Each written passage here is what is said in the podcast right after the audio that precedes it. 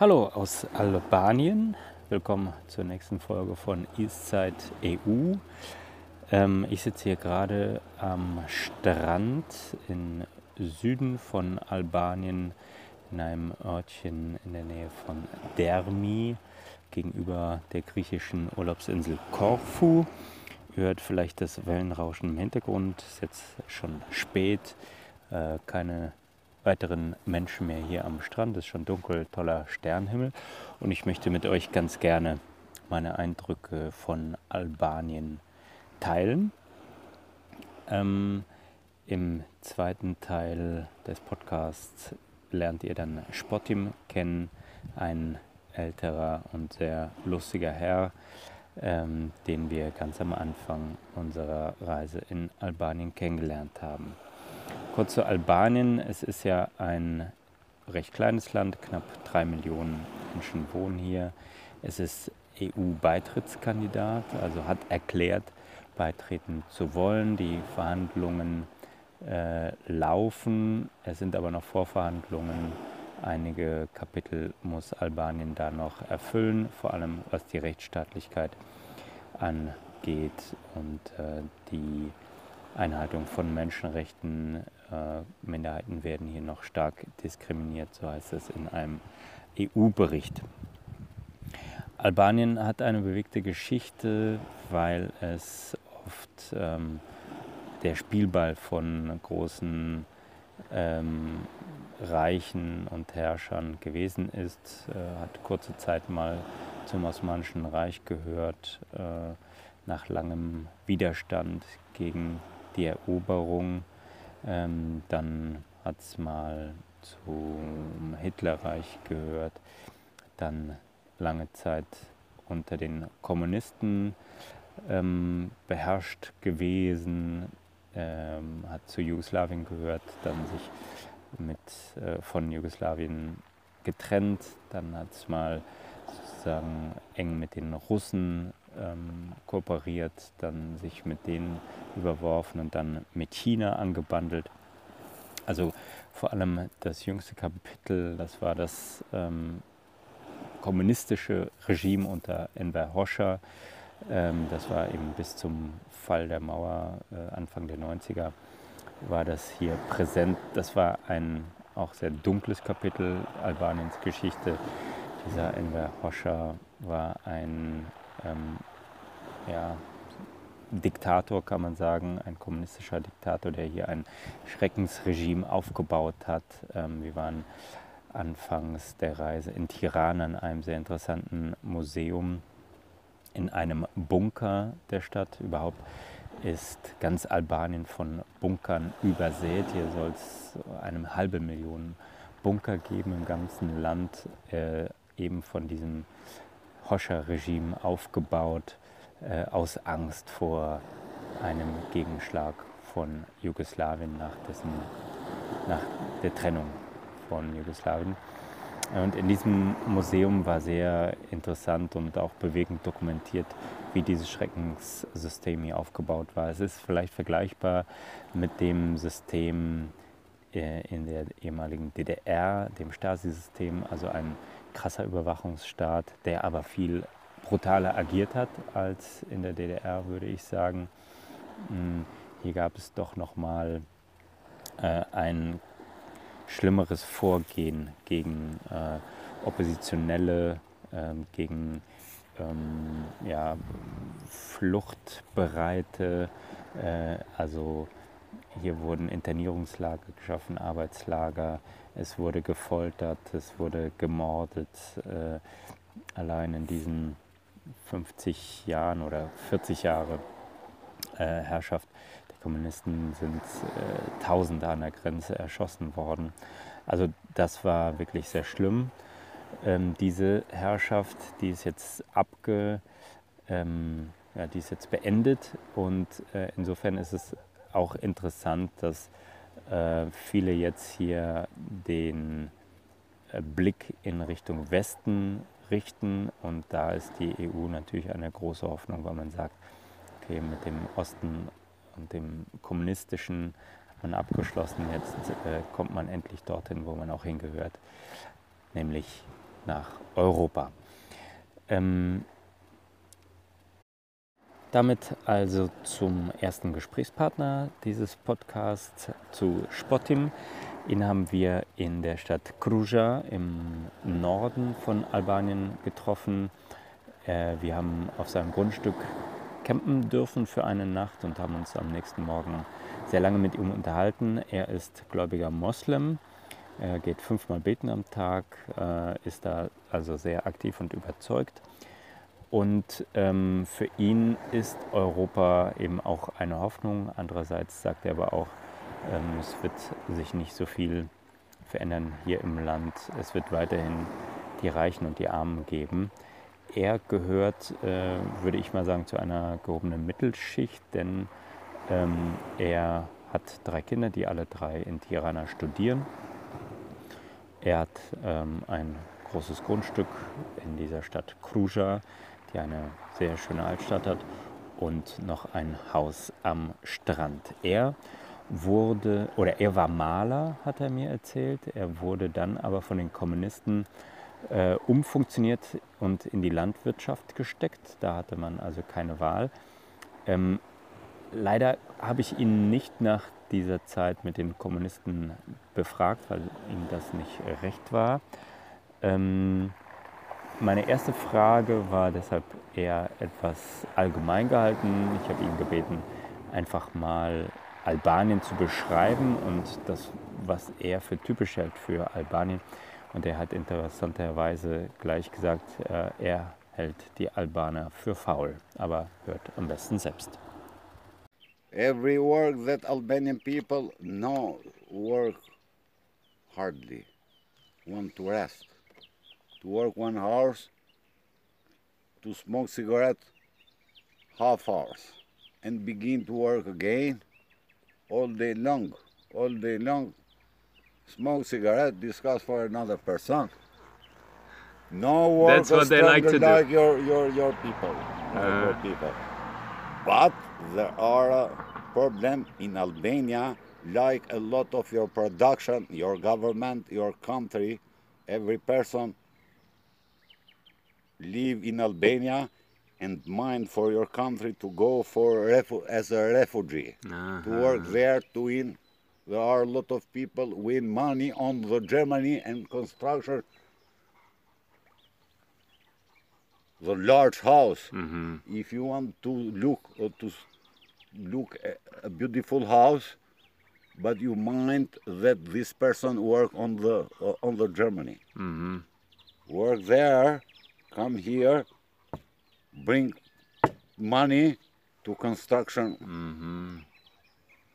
But Albanian people is a problem for governments that want to work abroad. Only to Germany. Mm-hmm.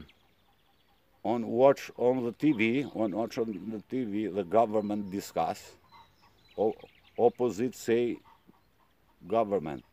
Every person want to left Albania to go on the German. No, said Prime Minister. Albania is a freedom country. There are a lot of work to... No, a lot of work, no money here. In Albania there are some people don't eat the bread. Mm.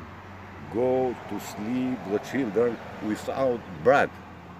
It's for Caritas. Do you understand me? Yes, I understand. When the children go to sleep on the night without bread is very problem. Mm, very much, of course. And for Muslim and for whole people. Yeah. Let me ask you, what's your government doing for the people here to stay? With only word, work no. They only do nothing. Word. Anything, no, anything. Mm. Only to say in Albania is a freedom, in Albania is a beautiful, but the people no money. Mm-hmm. Go, every person mind in his mind to go on the German, to work there, to win. 50% in Albania want to go abroad, to work there. And why are you here? What do you love on Albania? What do you like about Albania? Everything in Albania I love. I like everything. For example? No government. Everything except government. Except government. Everything is okay. The nature is beautiful. The weather is perfect.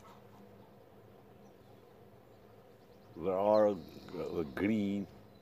In Albania there are mountain, field, forest, lake, river, paradise, sea, beach. Everything is okay in Albania. So what do you think about Albania going to EU? European Union. I don't understand why want to go on the European. To go on the European, why? Help European people, Albania? No. Only to more, you understand, more too. Yeah, I know. Stop it, the breathe. Stop the breathe. Stop it to breathe.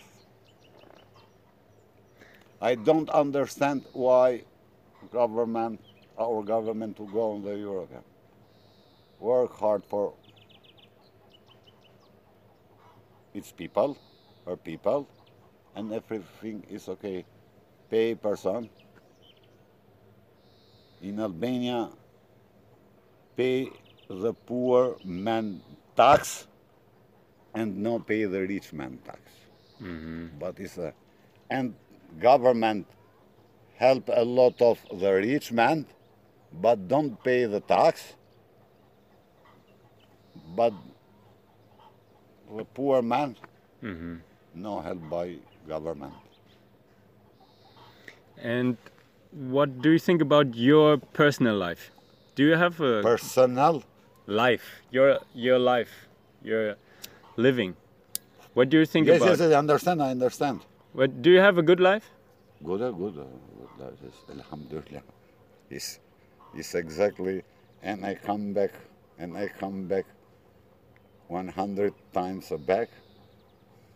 This life I live. Do you understand? When I come back 100 and begin another life, but this life, it's the best. It's the best. It's exactly, this life is right for me. Do you understand? Yes, I think so. This life is right for me. Don't get with my mind. There are some songs in Albania say "Merre jetën si të vi." That means? Take your life as I go. As it goes. As it goes. Take your life as it goes. Thank you. Das war also Sportteam aus der Stadt Kruja im Norden von Albanien. Und ich finde es ja recht interessant und es freut mich irgendwie auch, dass viele dieser Interviews hier in dem Podcast irgendwie mit einer Weisheit aufhören, mit einem klugen Spruch. Also jetzt von Sportteam das Leben so nehmen, wie es kommt. Auch schön. Ich möchte eine zweite Episode noch erzählen, die wir hier in Albanien erlebt haben. Wir waren auf einem Campingplatz im Süden von Albanien, ganz schön gelegen, am Meer. Auf einmal kam morgens ein fetter Jeep so über den Platz gefahren, ein Land Rover, schwarz, verdunkelte Scheiben. Kennt ihn wahrscheinlich so das Modell als die oberste Kategorie der SUVs, Protz, Ego, Macho-Karren. Naja, der hat da die Scheibe runtergelassen und irgendwas auf Albanisch gefragt, wahrscheinlich nach dem Weg. Ich habe einfach nur die Schulter gezuckt, wusste halt eben nicht, was er da von mir wollte. Und dann hat sich herausgestellt, dass es eine Gruppe von Lokalpolitikern war. Die haben sich dann später lautstark mit dem Campingplatzbesitzer unterhalten, ob sie gestritten haben oder nicht. Das konnte man in dem Moment nicht so richtig heraushören.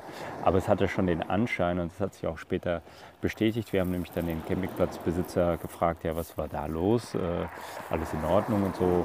Und dann hat er nur so müde gelächelt und hat so gesagt, naja, die kommen hier jedes Jahr, die machen hier so eine Kontrolle vor der Saison, aber eigentlich wollen sie hier nur Kohle und halt ihre Korruptionsgelder abholen, aber er hat sie einfach vom Grundstück geschubst oder verwiesen und dann haben wir gefragt, ja, warum er das so einfach kann und da hat er gesagt, ja, er kann das, die anderen Campingplatzbesitzer oder überhaupt Gastronomieleute oder Hotelbesitzer, die können das nicht. Bei denen wird eben hier irgendwie Geld abgesahnt von den Politikern.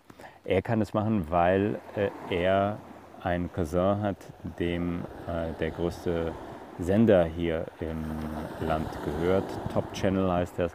Und da droht er dann halt immer, wenn die ihn jetzt hier abkassieren wollen, dann geht er damit an die Öffentlichkeit und das reicht wohl als Druckmittel aus, um die dann halt unverrichteter Dinge abziehen zu lassen.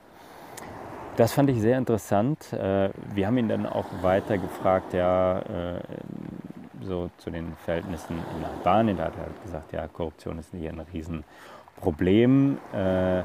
Und dann haben wir ihn auch gefragt, ob das vielleicht besser wird durch diese EU-Perspektive. Das ist ja so auch ein bisschen unser Ansatz, hier immer auch nach der Europa und der europäischen Idee zu fragen. Naja, und er war, so wie viele hier im Land, eher zwiegespalten. Er hat gesagt, naja, kurzfristig ist die Mitgliedschaft in der EU vielleicht gut. Dann werden hier irgendwie Gesetze eingeführt und Normen und ist alles ein bisschen ordentlicher und strukturierter, aber langfristig und natürlich viel Geld, aber langfristig wird jedes Land nach Brüssel mehr überweisen müssen, als es herausbekommt. So seine Prognose und deswegen ist er da eben sehr zwiegespalten, was einen EU-Beitritt Albaniens anbelangt. Und so ist das eigentlich auch so unser unrepräsentativer Eindruck hier von allen Menschen, mit denen wir gesprochen haben, ist diese Euphorie erstmal überhaupt nicht zu spüren, EU-Mitglied werden zu können. Bei manchen eher noch, ja, wir gehören da einfach kulturell hin, deswegen ist es richtig. Aber im Grunde genommen ist die Mehrheit schon einfach sofort dabei, auf eine finanzielle Ebene zu gehen.